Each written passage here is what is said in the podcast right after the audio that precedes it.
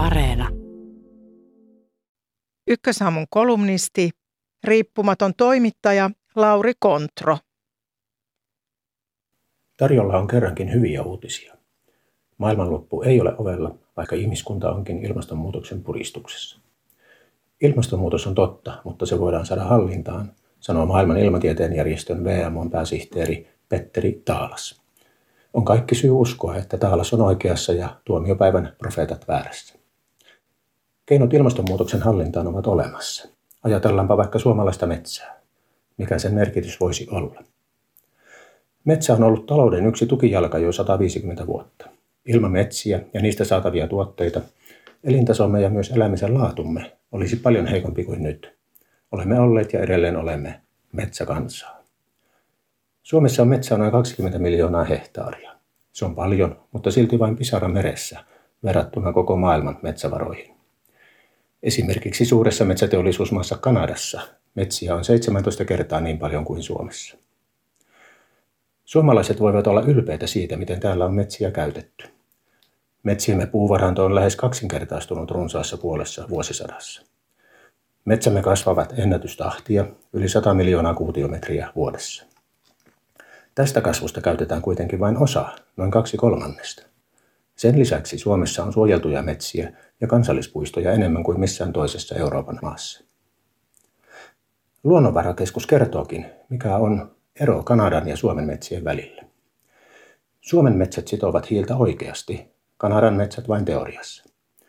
Jos kaikkialla maailmassa hoidettaisiin metsiä yhtä hyvin kuin meillä, maailman ilmastokriisikin olisi lähempänä ratkaisua. Ilmasto on tulevaisuuden avainkysymys. Me emme voi ohittaa sitä tosiasiaa, että ihminen on toimillaan aiheuttanut ilmaston lämpenemisen. Syykin tiedetään. Fossiilisten polttoaineiden käyttö.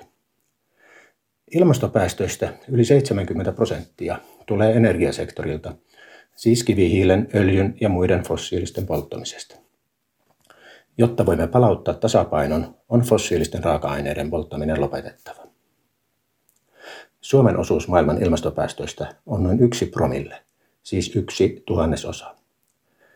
Me emme ole se suuri syntinen, mutta meidänkin on tehtävä osamme. Paljon on jo tehtykin. Suomi on yksi harvoja maita, joka on vähentänyt kasvihuonekaasuja vieläpä merkittävästi. Kun päästöt ovat useimmissa maissa kasvaneet, meillä ne ovat vähentyneet kahdessa vuosikymmenessä peräti kolmanneksella. Suomen suurimmat yksittäiset päästölähteet ovat Helsingin hiilivoimalat, terästehtaat, öljyteollisuus ja yksi sementtitehdas. Pääkaupunki joutuu lopettamaan hiilen polttamisen eduskunnan päätöksellä ja muutkin etsivät tietä kohti hiiletöntä tuotantotapaa. Suomi onkin hoitanut ilmastovelvoitteensa esimerkillisellä tavalla. Mutta mitä metsät sitten tähän kuuluvat? Kuuluvatpa paljonkin.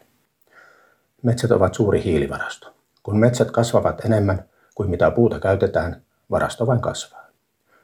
Kokemus ja tiede osoittavat myös, että hyvä kasvu vaatii hyvää metsänhoitoa. Hoitamaton metsä ei ole ratkaisu. Kun kotipuutarhuri viljelee porkkanoita, hänen täytyy harventaa taimirivistöä, jotta saisi isoja ja komeita vihanneksia. Sama koskee metsää.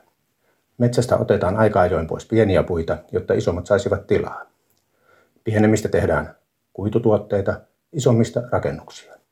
Osa puista jätetään humisemaan harjulle ikuisiksi ajoiksi. Selluloosa, tuo arkiselta kuulostava raaka-aine, on itse asiassa supertuote. Sellutehdas on ympäristöystävällinen laitos. Puusta ei tehdä vain paperia, vaan myös terveystuotteita. Kosmetiikkaa, lääkkeitä, tekstiilejä, muovia, nestepulloja, komposiitteja ja monia muita kulutustarvikkeita. Puurakentaminen puolestaan sitoo hiiltä sadoiksi vuosiksi. Puutalo on terveellinen, ekologisesti kestävä ratkaisu. Monet sanovat, että Suomi ei ratkaise ilmastonmuutosta, eivätkä metsämme riitä pelastamaan maailmaa. Tämä on totta, mutta silloin pitää myös mainita, että teknologia, jota täällä kehitetään, voi olla hyvin merkittävässä roolissa tulevaisuuden kiertotaloudessa. Siispä metsistä on pidettävä huolta. Kun kaupunkien, teiden, lentokenttien, rautateiden ja muiden rakennelmien laajeneminen hävittää metsää, olisi puita istutettava yhä enemmän myös taajamiin ja niiden lähistölle. Tämän hän tiesi jo reformaattori Martti Luther. Vaikka tietäisin, että maailmanloppu tulee huomenna, istuttaisin tänään omenapuun. Se kannattaa istuttaa, vaikka maailmanloppu ei olekaan tulossa.